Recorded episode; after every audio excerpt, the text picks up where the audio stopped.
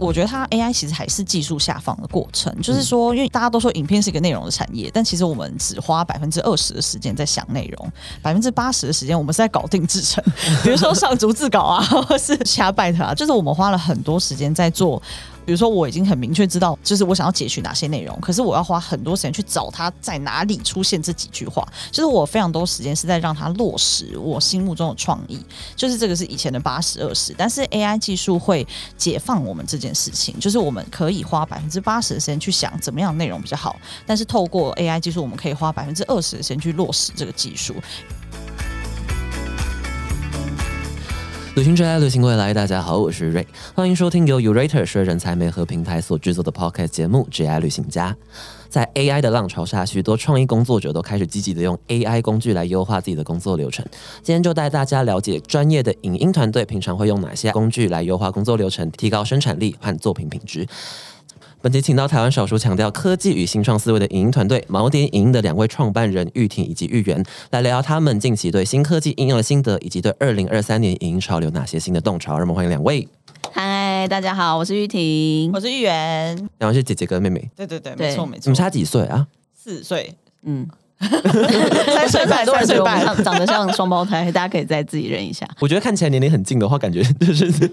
预言会不开心吗？还是我不开心？对 他很爱讲这个话题，我保养的比较好。他很常问，他很常问，就是各种就是新认识的人说：“你猜谁是姐姐？”这样很讨厌。好，那我就不会没有猜的意思，不敢猜。OK，那先请两位稍微跟听众朋友们简介一下猫电影是什么样的团队好了。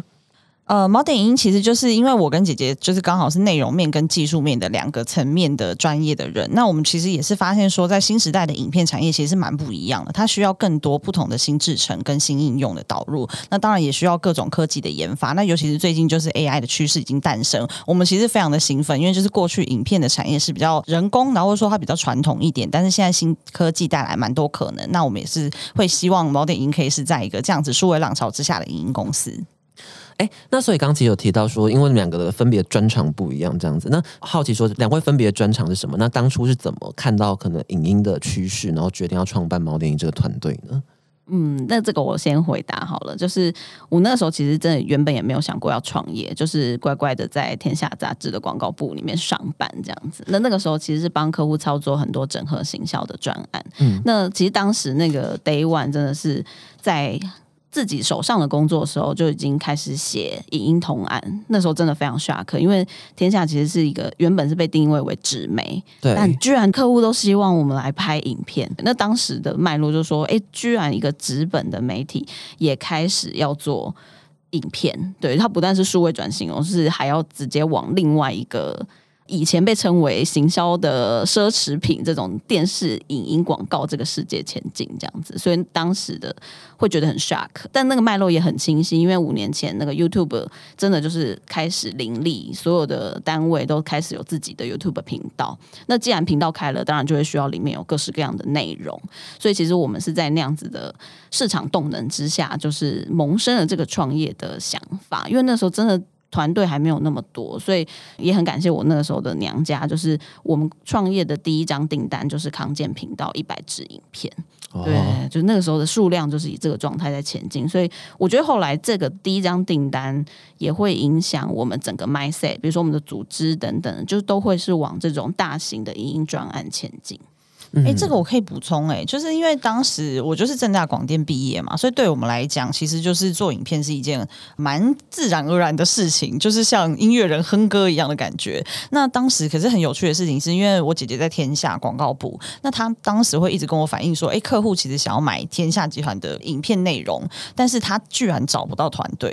然后对我来讲，这件事情就会非常的神奇，就是说，哎，我旁边充满了影音人呢，对啊，但为什么他会找不到团队？那就有发现说，其实。在这个市场上是有缺口的，因为过去的台湾教育在培养影音人才的时候，比较是以大规模的剧组的逻辑在培养。那可是像这种网络广告崛起之后，其实网络的影片它的呃编制其实比较轻薄短小的，那就是会有完全不一样的影音产制流程的发生。所以我们也会发现说，哎，这是一个市场缺口，并且是呃我们刚好我们两个能力结合起来，会有一个不一样的市场方式，所以我们才会觉得说，哎，其实既然这个时代。需要这样子的团队，那我们是不是应该要就是也成为这样子的一个团队？所以我们才会有开始决定要呃把内容跟技术合并，把市场跟制程化这件事情合并，然后才会创立毛电影。哦，我觉得这个脉络解释下来就比较说得通。说，因为刚开始看到毛电影的团队的可能页面啊或介绍，就发现说其实比较承接可能大型企业啊或政府的案子，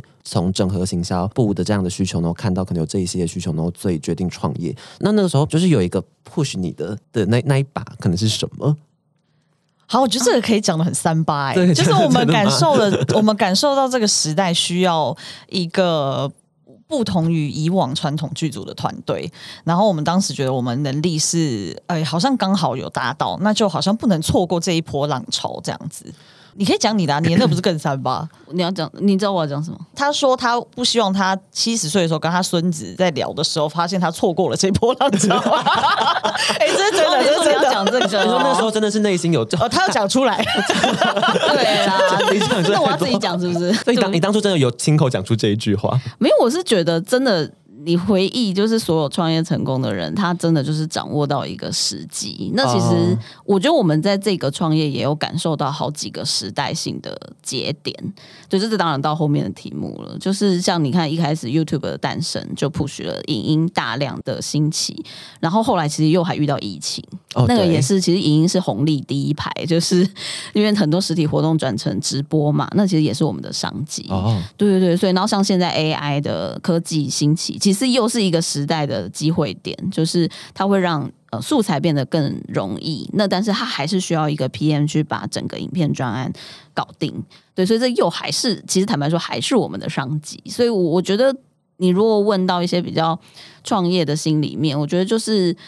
一会一直感受到市场的变化，然后会一直想要迎上它，然后所以其实不是故意要创新，而是这个时代就会 push 你一直前进这样。跟我觉得近几年其实很多这种浪头，包含那种嗯可能之前可能区块链或者是疫情的时候，其实有很多浪头涌上来，然后就有点像说，你看到这个东西，你觉得现在不不掌握，然后又刚好技能，厨房的那个储藏室都是食材，那为什么不赶快来就煮一顿料理的那种感觉？对而且实际上回顾起来，就会发现我们还好那个时候有创业，因为像比如说我们现在如果要创一个一模一样业，哦，我们一定会被打趴、因为现在影音人才以及现在因为手机跟就是短影音的兴起，其实大家现在小朋友超会拍片的。我们有时候看到那种小朋友用那个就是手机拍那种短影片，哎，真的很好看。你知道，其实我们会也觉得蛮害怕从蛮害怕，但是也会觉得哇，就是这种人才如果可以来到我们公公司，那就太棒了，因为他们是很习惯以影音当成基础的语言，已经跟我们之前是以文字或是图文的时代是不一样的。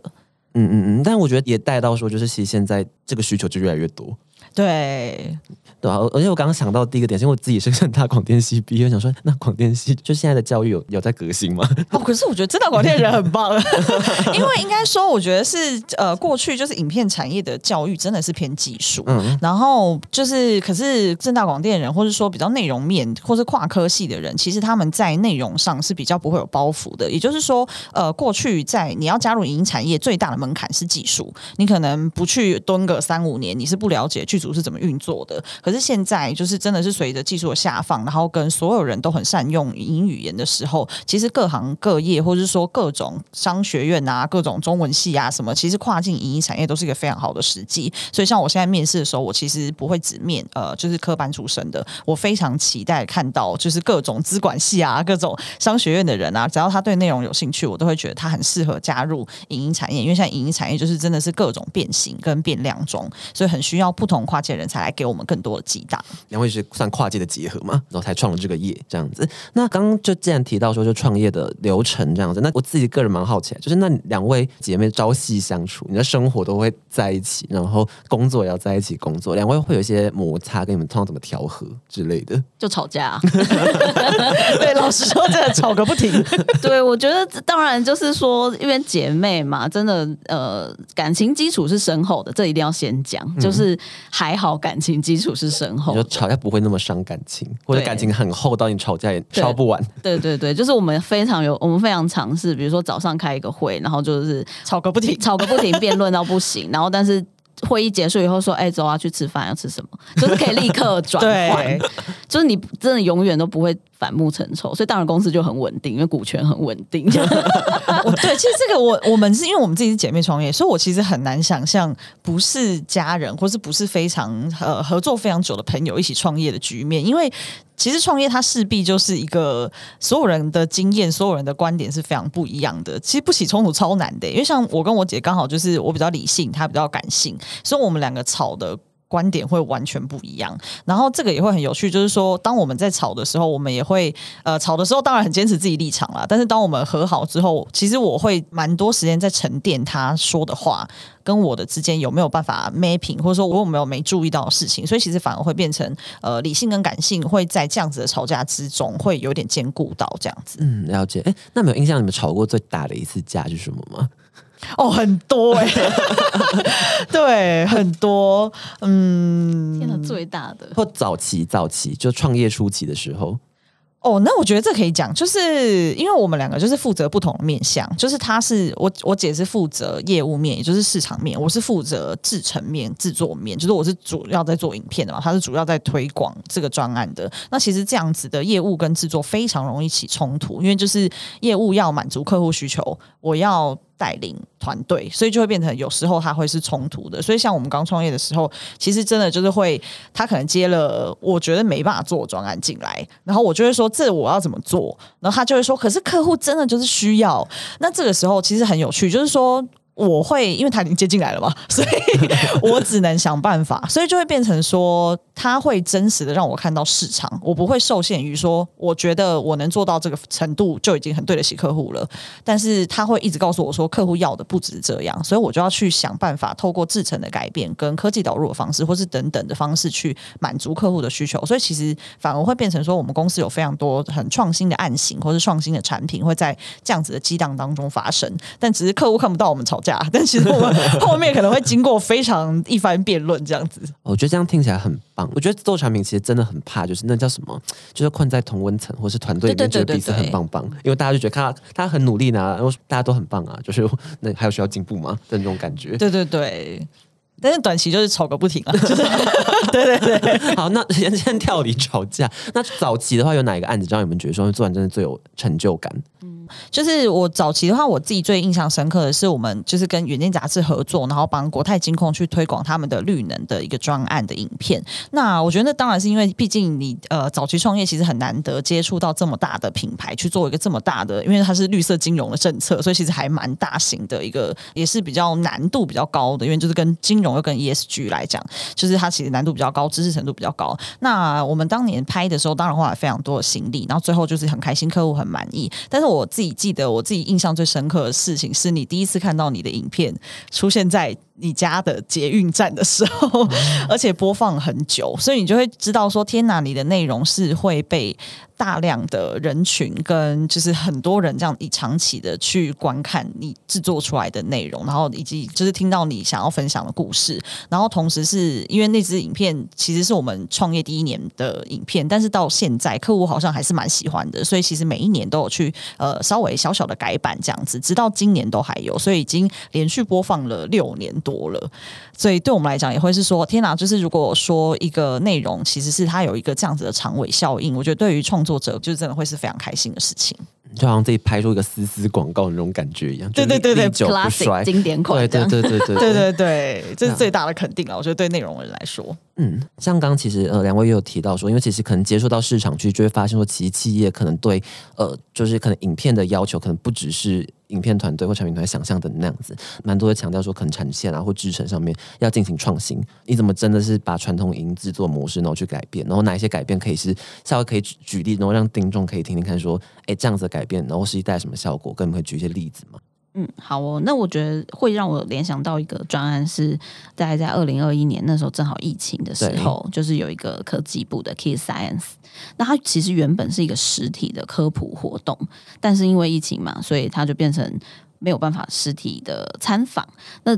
但是这个案子还是要做，而且台湾的科普这么呃，大概有九十三个科专的中心，比如说测测中心啊、金属中心这样子单位的各种知识，还是很值得传递出来。所以就变成说，那个时候这个专案就变成是摄影团队。一间一间，就是全部代替小朋友你要们去做。九十几个点嘛？对对对，完全是一个科技环岛这样子，就是所以后来其实是已经我们公司就是出动了，大概同时哦一天大概有出动八个厅全台湾就是北中南东去拍不同科专场域里面的珍贵的科技的元素这样子。对对对，那像那个案子，你可以想象就是说，它一来是突破量的极限，以前都是以前的专案可能都三五只顶多，但这个案子是直接两百只这样子，就是这个数量。然后以时程上的突破，以前我们大概做一支影片大概四到六周，可是它那个是两百只，是要在两个月之内完成，因为它等于是取代了一个 Open Day 的实体活动，所以专案的脚步不会因为疫情而停歇，所以我们就变成哇，真的要去找一个全新的制程跟全新的方式来应对这个需求。那当然那个时候是还好，公司的整个人力资料库、产能等等是充分的。那不过还是在前端是要经历一些版式化的过程，因为。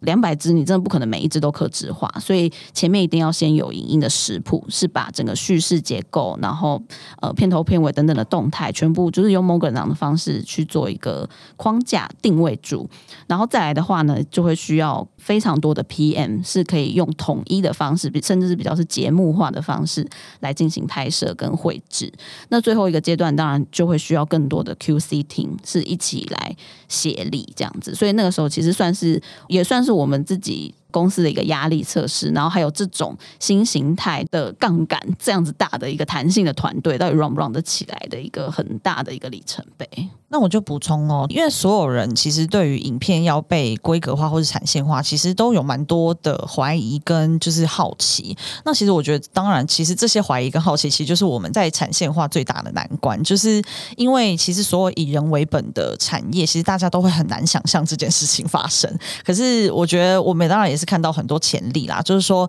你可以想象，如果三十年前你去跟呃在做定制服的，就是可能欧洲的设计师说，哎，我要把时尚规格化，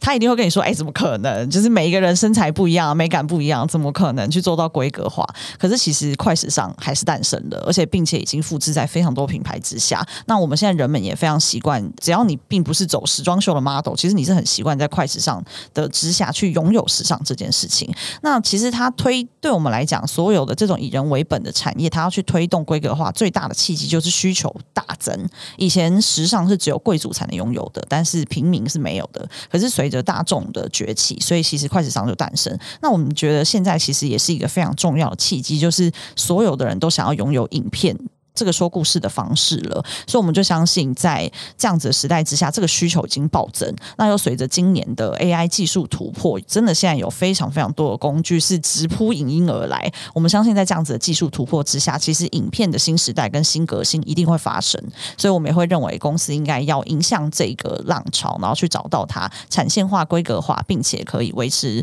一样还是一个创意内容的一个方式，这样子。我蛮蛮好奇，当初预言你听到就是两个月，然后两百只这个需求，当下反应是 什么？我对，就是吵架的开端。我就说，应该是 what？对，应该说我们俩心情完全不一样，因为我那天接到电话，我是转头就说：“天哪，超大案子！”然后他就觉得，我就说什么什么超大深渊。我跟就当时很有趣，他就说：“哎、我接到两百只案子。”我就说什么？你好厉害！那预算多少？他就说呃一个数字，然后我就说哈，然后我说那时间多久？他说两个月。我说哈，你说当下真的会很害怕。可是就是我觉得当时也是因为疫情，就是你完全可以理解客户的需求，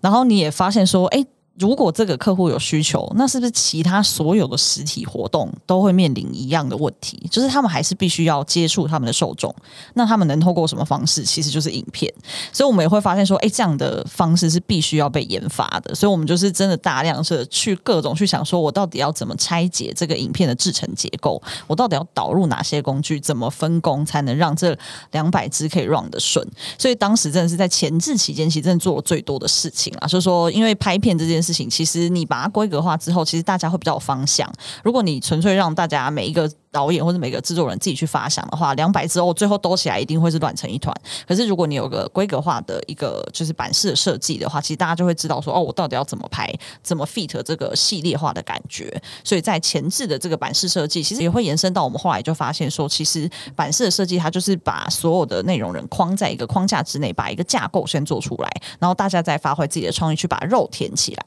所以它还是会有大家发挥的空间，但是又会有系列感跟批量化的这样子的操作。所以之前你们是见没有这么到这么大量的版式设计这一块。我觉得他就是被逼的，就是 因为当然以前我们因为毕竟上岸，其实大家品牌还是蛮追求克制化的，所以我们并没有觉得说，哎，一定要有版式的设计。可是我觉得疫情真的是一个很蛮大的契机，就是疫情之下，很多客户突然意识到影音的重要性，所以后来其实，在疫情之后，我们以前接的都是单支单支的克制案，但是在疫情之后，那个批量化的趋势真的非常明显，就是客户一一跟你敲，可能就要敲呃整年的拍摄，或者他跟一跟你敲就是敲三十支五十支，对，所以那个批量化操作很明显的发生改变。那尤其是最近就是短影片的崛起嘛，那短影片其实也是在强调铺天盖地，所以其实这种量大的事情已经逐渐在发生，也都是品牌需求这样子。我我觉得我可以接着讲哎，哦，好啊，对啊，因为像你刚刚这样问，其实有点问到我们的商模了。对，就是说，呃，从完全克制化专案制的经济。的这种逻辑，然后到现在，我们真的有感受到客户真的不可能每一只都克制，开始有点餐的现象发生。就是他们已经有很多的客户会到我们的 YouTube，因为案例真的很多，他会直接点说：“哎，这个手法我喜欢，然后我想要用在我的我这次想要宣传的东西。”那对我们来说，其实这是一个双方都能够快速对焦的。的一个做法，那所以就有点呼应到我我更前面讲到，就是其实影音真的很需要食谱这样子，就是它是要有一个大家都能够快速对焦，用影片想象影片的这样子的一个东西。那为什么刚刚用版式这个字，我可能要特别就是专有名词解释一下，就是版式的这个字是英文是 format，它其实是延续就是电视节目它要海外授权的时候那一整套制成。风格，比如说 Running Man 要授权到大陆的时候，那一整套包含几个摄影师。剪辑的分成几个阵列，什么全部整套东西不能说 copy，就是它是一个整套的制成的逻辑。所以，我们是感受到广告，也许未来不一定是广告啊，就是说，因为我们现在比较常讲是影音商务，就是不管是人资、业务、公关等等，都会有影音的需求的时候，我们相信未来是会有很多很多很多影音版式的诞生，让大家可以直接所见即所得，不用再一直苦苦对焦。brief，对对对。哦，刚才是得到一些斗知识，哎，所以那个时候 Running Man 授权过去的时候，他是不只授权这个 IP，他是连他刚刚讲的剧组编制，然后整个节目的那个，就他他怎么切割单元或干嘛，这些是全部都一起授权过去，然后他们在内部看要怎么因他们的人的专长或分配去做调整，像这种感觉。对对对，所以你这样才能够 make sure 你。那个授权的品质是能够 keep 住的哦，对对对，所以之后的话，我们就有点像是那你们之前做过哪些案子？可能透过刚刚讲那个比较大案子，就开始拆解说每个案子的编制，然后它那个结结构怎么做。所以当客户给你点餐点这个时候，你就可以跟他讲哦，这个怎么组成或干嘛？那你们要需要做什么调整？要克制的话，我们要不要加一片生菜或什么之类的？就真的很像去麦当劳点餐机那种感觉。嗯，对，因为其实真的每一个影片的制成差非常多，有的影片可能是要先选音乐，有的影片一定要先访谈完。取得声音档才再去剪，所以我就是发现说，因为但客户心目中比较没有这些东西啊，对对对，所以它真的是一个客户看到亮点，然后但是对于剧组人员又看得到制成，那这样子两边才能够缩短沟通的距离，然后整体整个市场上去加速影音的诞生，这样子。其实我们感受到很多客户，他其实是哦，他只有一个需求，比如说我现在有个产品，我要推，他只有一个目标，我要吸引人。那从产品推广吸引人这件事情跟内容之间，哦，有一千万种方式。那可是偏偏每个人对影片的品味又是不太一样的，所以他。如果我们很常提案，就是一定要起码给他三到五个选择，他才会开始慢慢发现说，哎，我的品牌或是我本人喜欢的调性是什么？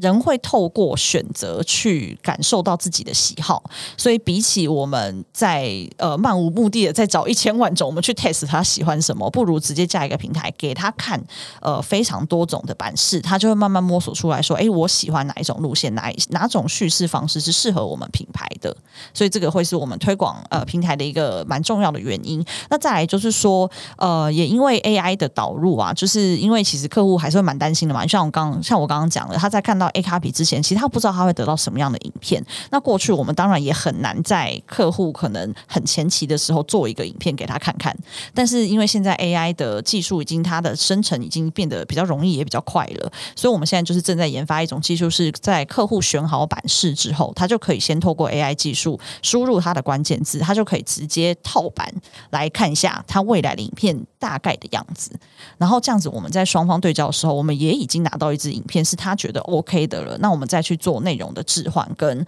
呃去把它那些 AI 生成素材去拍得更美丽，或者是说呃某些地方可以沿用等等的，它就会已经有个非常具体的对焦的一个影片，它就不会真的是从零开始到 A 卡比才看到影片本身。AI 这个可以详细展开来讲一下吗？就当初做的脉络跟你们实际上是用哪一种技术去实现这件事情？哦，如果是讲 AI 的话，就是我们跟未来商务展其实已经有非常多年的合作，然后我们一直都是他的独家影音伙伴，这样子就是帮他们做了非常多年的他们的整体的影片宣传跟主题影片。那他们今年的也给我了一个题目，就是说，因为他们今年跟那个 AI 台湾合办，所以他们今年的主题就是 AI。那当然，我觉得因为 AI 技术真的是直冲影片产业而来，所以我给自自己的任务也是说，我要怎么样让 AI。生成局部的取代影片制作的环节，那我们就发现说，现在的 AI 工具真的是如雨后春笋般的冒出，每天都就追不完。我们就会去不断的测试说，诶，哪些 AI 工具，比如说它生成的比较准，或是它的风格比较搭配我的客户，然后所以我就会一直去，我们内部团队就会一直去测试不同的 AI 工具，然后去把它导入制成。那以未来商务展这一次的宣传片来说，我们导入了十四种 AI 工具，然后就是可以取代里面的一些，比如说。说呃动画啊，或者是说里面的一些特效啊、三 D 模型啊，然后甚至是我们在跟客户对焦的时候，因为我们这次是虚实整合的专案，所以虚实整合其实过去你很难让客户去想象它最后到底会合成什么样子。但是因为 AI 技术的关系，所以我们就可以先合给客户看，然后客户就会决定说，哎，我是不是喜欢这个合成的样子？我们才不会说让动画师或者特效师做了半天，然后客户看到 A 卡比之后发现，哎，我不喜欢，就是会避免掉这种风险。所以我们觉得就是这个 AI 的。我们会称它为动态脚本，等于说以前的脚本是文字跟图，可是其实文字跟图跟影音的感受是差非常多的。所以如果我们能透过 AI 技术在脚分进脚本的阶段，就让他看到用影片的方式看到脚本，他会更能够想象，也更容易对焦。应该说跟我原本想象的。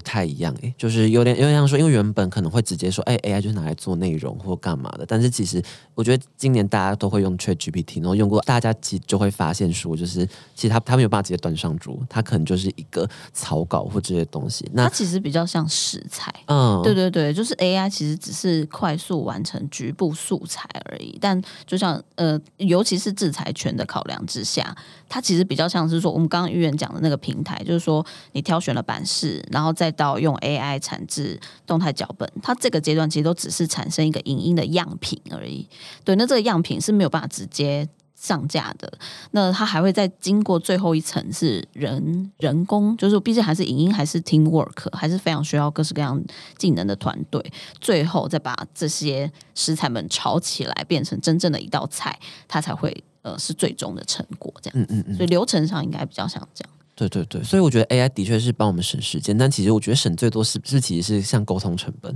像这样子的事情，就是你们先用 AI 去大概透过刚刚讲讲，透过关键字，就产生出客户可能大概想要的一个，就是像讲动动态脚本的这个名词之后呢，就客户就可以即大概想象出他之后东西长什么样子，那你们才会更定焦方向，然后不会到时候成品已经做好，然后才在那边改。对对，就是要解决这种不安。但是我觉得另外一个也可以讲的事情是，因为我觉得它 AI 其实还是技术下放的过程，就是说，因为影片过去的人其实很很有趣，就是我们以前大家都说影片是一个内容的产业，但其实我们只花百分之二十的时间在想内容，百分之八十的时间我们是在搞定制成，比如说上逐字稿啊，或是就是掐拜特啊，就是我们花了很多时间在做。我们可能比如说我已经很明确知道，就是我想要截取哪些内容，可是我要花很多时间去找它在哪里出现这几句话，就是我非常多时间是在让它落实我心目中的创意，就是这个是以前的八十二十，但是 AI 技术会解放我们这件事情，就是我们可以花百分之八十的时间去想怎么样内容比较好，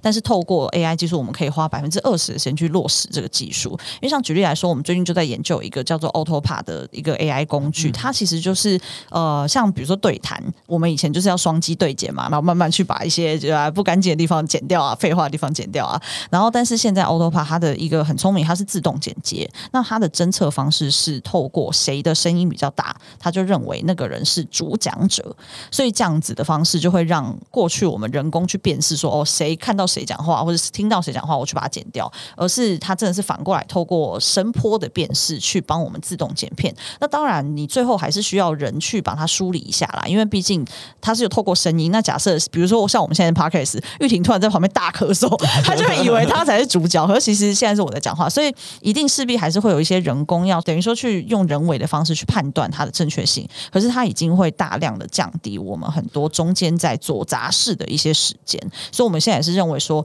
，AI 工具一来就是当然是前面对焦会比较清楚，二来其实它也会帮助影音人更 smart work，就是可以把更多的时间花在真正重要的事情上面。嗯嗯嗯，所以稍微总结一下，可能两件事，一个就是减少沟通成本，然后另外的话就是像刚刚玉言所讲的，降低制成的时间，中，我们可以更多时间花在就是可能更创业密集，或更内容发想，或去接更多客户之类的事情上面，就不用花很多事情在这种制作流程上面。这其实是 AI 为我们带来的革命。那你没有统计说，比如说 AI 实际节省的时间，或者是实际的数据之类的吗？呃，我现在没有办法，对我没有办法很明确的呃讲出每一个案子一定会减少多少时间。可是我真的觉得，因为一个工具它要导入，其实之前会需要花很多时间研究。但是如果它成功导入之后，我觉得一定会省下一半以上的时间。对，但是有时候我觉得它是要针对工具的特性反过来去设计制成。呃，以我刚刚那个案例来说，它是侦测声音的大小。那如果我们所有的人都开麦，就很容易会发生。呃，系统会混乱，不知道谁才是主角。那是不是这个时候要反过来设计制程是可能？呃，在讲话的人哪些麦克风要开这件事情，我们在现场控制住。我们就不用后置去判断了，所以它会因为工具的特性，其实会反过来设计新的流程。那这样子就可以让我们前后前置跟后置可以更加一体成型，然后我们可以把所有的就是每一个人的制作成本降到最低。因为我觉得过去这也是一个影音产业蛮大的 bug，就是说拍摄的人很容易会觉得，哎，后置应该可以处理吧？他现场可能就会怎么样怎么样拍，对对对。然后后置的人可能就会觉得，这个不是现场要顾好的事情吗？所以其实你知道，现场人跟后置人很容易。吵架。那如果有这样的工具的话，我们从制成就开始设计，是两者都兼顾的话，那整体所有的人综合降低的时间就会差非常的多。嗯，理解。我觉得这个我非常有感，就因为录音跟后置，很多时候我可能自己要处理，然后有时候剪辑想说，为什么当初不阻止他讲更多？对对对对对，像这样，就是应该说未来应该，我们是真心觉得，就是那个后置前置化这件事情是一个必然的趋势，因为。我们已经先体察了后置的软体会有哪一些变音，或是哪一些。呃，数据是它需要 catch 到，而且是城市在读那些档案的逻辑，然后所以再反过来在片场，我们现在在片场就要去控制那一些要素。我觉得可能会有很多就是可能对影音产业啊，或可能本身也是影音工作者的人来听这一集。我自己会蛮好奇说，那你们有哪些工具是觉得像刚刚 Auto Pod 可能是一个，但是你要影音它去调整你前面的录音或。一些的影片拍摄流程，那还有哪些工具是觉得说，很像现在个人的音工作者，其实都蛮可以很快速利用、跟快速导入的东西吗？哦，好。呃，但是我觉得其实这个我不确定大家知不知道，但是我个人觉得现在影响我自己工作流程，或是我觉得对于个人影音工作者，就是或是说你可能不一定是影音工作者，你可能是一个 YouTuber，或者你想要开自己的自媒体，其实最有帮助的，真的就是逐字稿跟配音，还有虚拟人这件事情。就是呃，逐字稿跟配音，我觉得大家一定都很有感啦。就说过去你光你录完一集很精彩的内容，但你只要一想到上逐字稿，你就会觉得很痛苦，就是因为你要逐字把它打下来。然后去核对，然后再上字幕等等的。可是现在真的有蛮多 AI 工具，是你把影片导入之后，它会给你一个，我觉得正确度有到百分之九十的主字稿，而且它已经帮你上好了，连时间码都帮你标好了。所以其实你就再去做一些微调。你其实这支影片，如果你没有要上一些 fancy 的特效的话，其实你这支影片已经完成百分之八十了。所以我觉得这个是最省时间的。那在配音上的话，我觉得影响比较大的是动画在抓时间的，就是因为。呃动画它其实每一卡需要多长，其实是根据口白的时间，它来判断我的动画要做长。比如说一个人物，我到底要跳舞跳多久，其实是根据它搭配的这句口白，到到底是五秒还是十秒来决定的。那过去的话，没有这些 AI 工具的时候，其实动画师就会等着配音员配完。他才能拿到配音员的声音，然后才开始做。可是现在我们已经可以用 AI 工具，先抓出大概人舒服的语速是多少，然后他就可以去。赶快制作动画，所以这也会降低他很多等待的时间。所以我觉得这两个工具应该是最影响大家的，尤其是现在那个就是 AI 的配音已经越来越厉害了，它有各种人声、各种语言，然后各种就是不同性格的、就不同的人格的声音开始慢慢出现了。所以其实呃也相当程度的，我觉得会就是让真的所有的人不一定，你可能不一定要自己的声音很好听，你也可以去做一支有这个声音的影片这样子。哎，刚刚那动画那个我真的是没有。想过，我觉得这个是要在那个制程里面才会知道这一件事，因为像我刚刚动画应该是算帧数的吧，就它应该是多几分钟，它就价格就是往上涨，嗯嗯，这样子。所以如果先有这个配音去定好，说它那段确切是多长，那这样子的话，你就可以像刚刚讲减少那个工作流程，跟你就不用等配音员来配音，就反正只要有一个人示意就好。但那个声音有没有要直接用，就是另外一回事。对对对，没错没错。然后我觉得还有一个更神奇的是后置打光，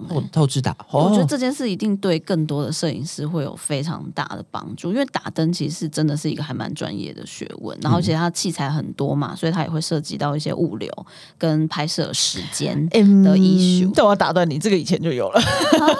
，A 一直都有后置打光。我觉得感觉是那个，因为像我现在剪 Podcast，它也有。之前就有降噪，但现在 AI 降噪就是比以前更强哦，对对对啊，降噪这个也很能讲。降噪对啊，降噪蛮值得讲。因为你知道，我们过去很长，我觉得影音人都有遇过，现场可能有各种原因，比如说外面下雨，或是冷气太吵，或是讲者磨麦，有各种噪音的状态。可是偏偏如果他是一个大人物，或是他的内容最重要的，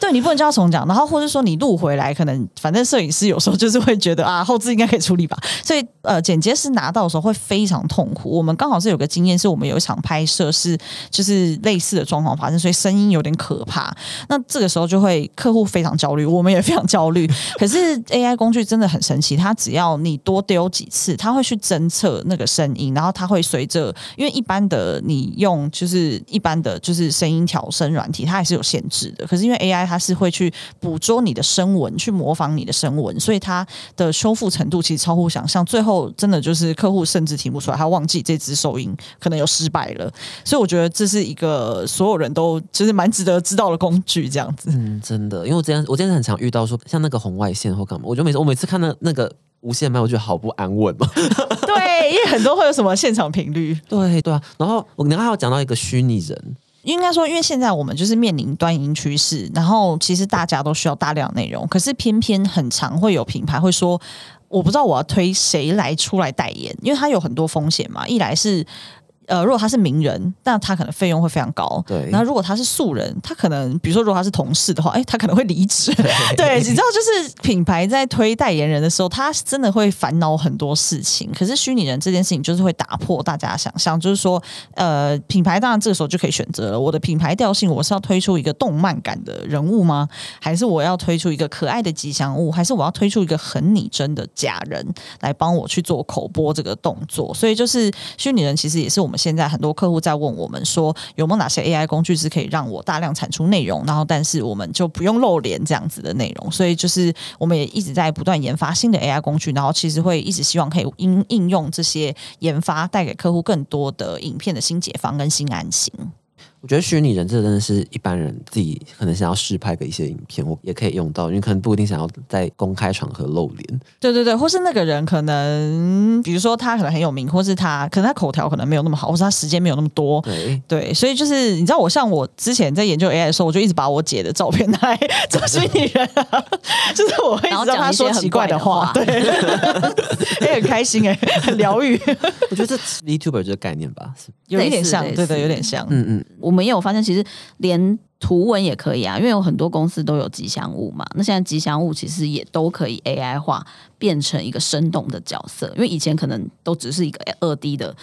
造型，但是现在透过这些技术之后，它是完全可以三 D 建模立体化，然后可以有各种动作、各种角度，然后你可以 key in 它做各种各种声音的演绎，这样子。那像刚其提到非常多趋势层面事情，可能从商业模式本身的转变，跟就是 AI 新的技术诞生之后，它怎么融入到你们制程里面？那其实我觉得你们要接受的资讯量跟你们就是内部的就是这样子的 pivot，其实我听起来是非常的多的。那蛮好奇说，因为我们就是一个一个真才平台这样人才的节目嘛。那其实我我有看到你们的就是真才页面上面有写到，就是你们需要找领导型的影音人才。蛮好奇说这个 concept 是怎么被提出来，跟什么是确切什么是领导型的影。人才这样子，嗯，我解释一下，其实领导型的影音人才就是指制作人，就这个字呢，就是可能以前电视台比较常用，它就是一整个节目都会有一个制作人嘛，那他呃等于是一个对内对外的桥梁，它也是时间跟成本。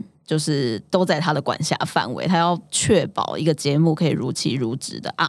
这样子。那这中间的一切事情，当然会涉及到一些专案管理的能力等等。但是我们发现它真的很重要，因为。可能以前的大片监制跟导演会是分开来的，但是像现在比较多小型的专案，它真的其实这两个职能是会融合在一起的。那尤其一个影片，它真的很需要团队完成。那所以一旦人多，总会嘴杂，那一定就是会需要一个 PM 型的角色来立的。任何一个专案，真的是小至一个活动记录，大至一个形象片，都会需要制作人这样子的角色存在。可是，当然每个人 background 不一样，他会成为的制作人就会有一点不一样。比如说，可能计划转型成制作人，他就会内容比较强，但可能就会需要技术的 team 来 support 他。所以，我们是感觉他是一个，我们自己公司会呃会有一个工作的 percentage，就我们也觉得。工作的生活也很像有一个黄金比例，每一个人都不一样。对，所以其实制作人他并不是一个单一的角色，在我们公司他会是一个 recipe，就是你可能会是百分之五十的脚本，百分之五十的制作人，那有可能是百分之五十的制作人，百分之五十的摄影，就是是综合性的。再讲哲学一点，是有点雁行理论，就是有的时候你 A 领导，有的时候 B 领导，因为专案真的多的时候，任何一个人就是。都是他后，他真的会爆炸。但是一直当技术环节也会有质押的局限，所以我们公司比较是像这种夜行理论，就是候鸟飞飞是 A 领导，但是过了一段时间，另外一个专案是 B 领导。那这样子大家交互，有的时候领导，有的时候执行，在这个循环里面，我们现在目前是感觉它是一个成长会非常快速的一个方法。燕子的燕。雁行理论，对对对对，那个候鸟那个飞，对，嗯，今天真的长很多知识，没有。哎，那这个我会想要补充，哎，就是因为我觉得这也是我们的训练，然后我们发现的产业的缺口，就是说大多数影音人才的培育是比较技术型的人才，那技术型的人才以前往往会有一个导演去立的一个专案，那所以很多影音人很爱问客户的问题，就是，哎，你要拍什么？然后客户这时候也会说：“哎，你不是专业的吗？请你告诉我，你觉得怎么拍比较好？”所以中间这个桥梁跟中间这样子的职能的人，其实是非常珍贵，也是现在业界非常缺的。所以像我们现在在面试的时候，或是我们在找的时候，我都会非常非常在意说：“呃，你是不是一个对内容有自己想法的人？你看到一个题目，你会不会有你自己的发想跟规划？还是你期待有某个人去带领你把这个专案做出来？因为这种是完全不一样的人才。所以我们公司就一直很。”很强调是领导型的人才，那这个我觉得他也会呼应到为什么我们一直在强调我们很喜欢跨界的人才，就是因为呃很多跨界的人，他比如说他是商管学院的，他很了解品牌需求，很了解商业脉络，很了解行销，那他对于内容是很有想法的。那他这个时候他就是可以提出我想要怎么样子的影片帮助我的商业目的。那这个时候再搭配一个技术很强的人，其实他们就可以把一个专案做得很好。他不一定需要自己很会技术，所以他就是一个。我觉得是我们现在非常缺的，就是任何只要你对影音有兴趣，然后同时你对内容非常非常的有想法，然后同时你的个性也不排斥做一个团队的 leader 的话，他就会非常非常适合我们公司，非常适合影片产业。好，那其实刚刚有提到说，因为你们内部可能会有很多资讯交流或干嘛，那你们常常可能都在 Slack 嘛，或者是你们你们怎么沟通这一些新的资讯，跟分互相分享这些新工具的应用之类？因为我觉得有一个工具出现在市场上，总是会要人先去用用看。那我去评估这个东西有没有导入可行性之类。那通常最近太多这种东西，你们应该可能有一些内部的流程或方法去做这一件事情吧？啊，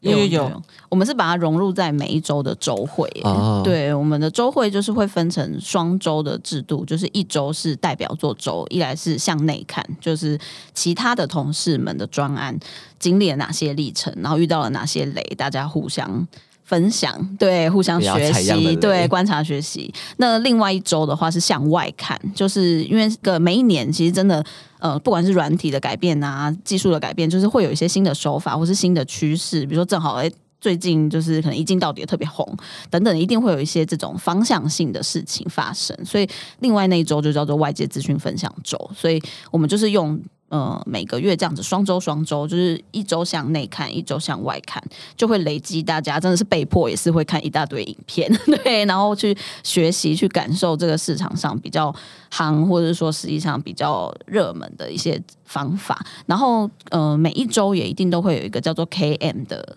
制度，就是 KM 的缩写就是知识管理啦。对，那这个字就是说。呃，比较像是，因为我们还是真心的觉得这个产业蛮做中学的，它其实不是看一本教科书你就可以把影片拍好，就是有很多刚刚讲的可能地雷或者是 mega，全部都是在专案中才会学习到。对，所以像这种 mega，就是在那个周会的时候，每一个人就会，我们同事们大家真的都很厉害，就会在专案里面有不一样的学习。比如说，哎，有找到一个外挂，或是啊，发现在医院拍摄的时候要特别注意可能救护车的声音，就是你知道，真的各式各样的 mega 不知道哎、对对对，就是你没有经历过那个案子，其实你真的就会不知道。可是因为哎，听别人说，你就已经有一点前辈知识，对，所以我们觉得那个共同学习的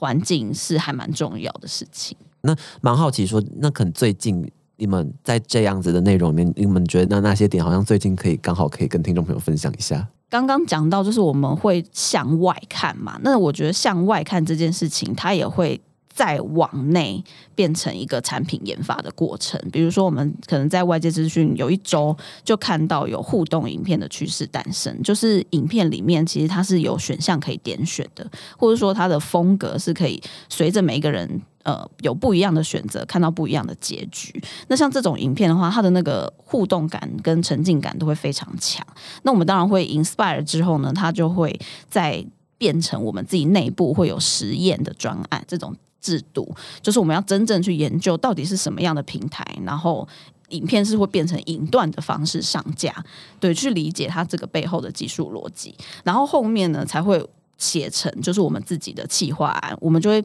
想要自己试试看，完成一个实验性的作品，然后再推给市场。那实际上这个脉络当然会拉得很长。就坦白说，我们其实大概一年前就看到互动影片，但是现在就是已经有客户开始要购买这种全新的影音专案。那这个算是研发的过程，就是令我们非常非常的开心，这样子。那最后也稍微就是蛮好奇，说目前锚点有哪一些，就是可能人才的需求，跟你们公司有什么特别的福利制度之类嘛，就来分享给如果听完这一集，觉得也想要加入这样子创新，而且就是我们可以新想法，真的是会这样子。刚听到就经过这样子的流程，砰砰砰砰砰，然后进入到实际的产线里面的这样子团队的人们。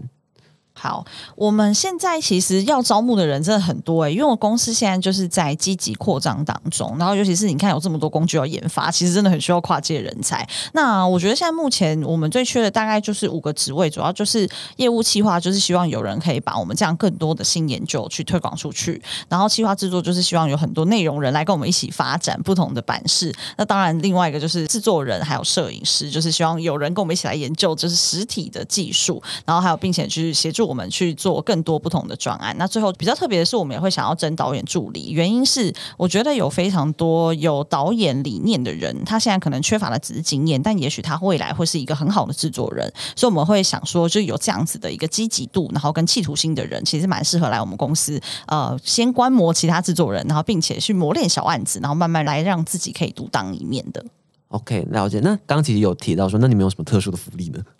哦，不知道算不算福利？算 算，福利算了算了算。好，就是大家可能都会比较有感，就是但它也有一点点时代脉络，因为呃，因为公司本来就是非常数位化，因为我们毕竟就是数位内容嘛，其实它真的没有呃距离的限制，对，所以其实公司一直。在从疫情后就一直都是主推三二二制，就是那个哈佛研究最适合人类的 工作模式，就是三天办公室，两天远距，然后两天就是周末这样子。对，所以公司现在目前是二三四才要到办公室，一跟五是可以在家远距的这样子。那我们觉得这种弹性的方式是很适合我们这个产业，因为其实真的剪辑呀。呃，做动画啊那些，然后写脚本啊，他真的没有一定要到办公室大家 gathering。然后尤其我们是还蛮开心，就是说，因为他公司的同事也有就住在桃园、台中，就是真的比较远距的人都还是可以一起 join 这个公司的那个团队运作。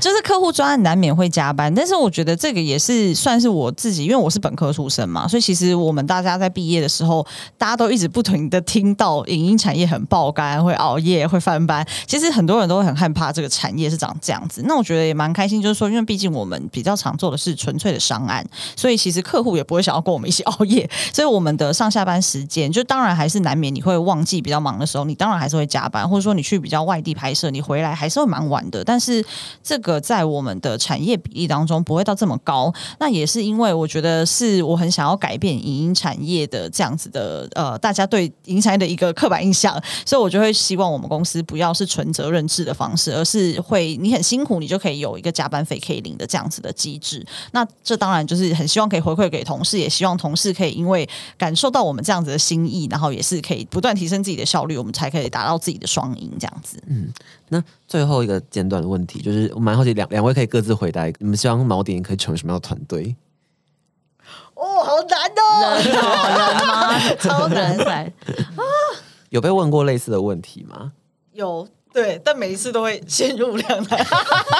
好。那我觉得我自己最看重团队的特质，真的还是跨界创新，因为我觉得现在影片真的是在一个哇，真的每天都在变化，然后跟 AI 技术真的是不断的，你知道，影音产业真的是海啸第一排，所以我非常期待团队是有一个就是不断的在研发跟想要创新的这样子的性格的人加入，那同时他也是会一直去自己找答案，而不是等待答案的人。像我很喜欢玉婷之前有跟我讲过一句话，他就是说有很多人是因为看见才相信。但是我们想要找到的是，因为相信而看见的人，他等于在事情发生之前，他就已经预测到、感受到，并且愿意去实践他。我们很想要期待这样子的人加入我们的团队。嗯，那我这边的话，我觉得。呃，或者我自己对同事们的观察，就是其实我觉得新生代是非常勇敢的，对，因为像坦白说，就是影影音这个产业，当然还是有非常多资深的前辈，所以以前年轻人可能在这个产业打拼是辛苦的，但是现在真的已经是一个全新的时代，是无论你的年龄，无论你的性别，无论你有没有影音技能，都可以来这个市场，就是一展身手这样子。那但是它会有一个很关键的心法，就是。勇敢，就是因为你会面对更多未知的科技，对，然后更多未知的专案，可能现在还没诞生的需求。那我觉得，就是它不是用过去的 SOP 的制程去思考，而是说真的就是去探索一个未知，要有那个勇敢去找到新的方法，去走出新的路，这样子，这是我们非常期待的伙伴。很棒的收尾，太赞了！那我们今天的节目就到这边告一个段落。然后当然就是，如果对猫电影有非常多兴趣的话，那欢欢迎去我们的播放器下面的简介链接，然后去点击观看猫电影的直圈，然后喜欢就投地吧，来吧，大家拜托！好，那我们就一起跟听众朋友们说声拜拜，大家拜拜，拜拜。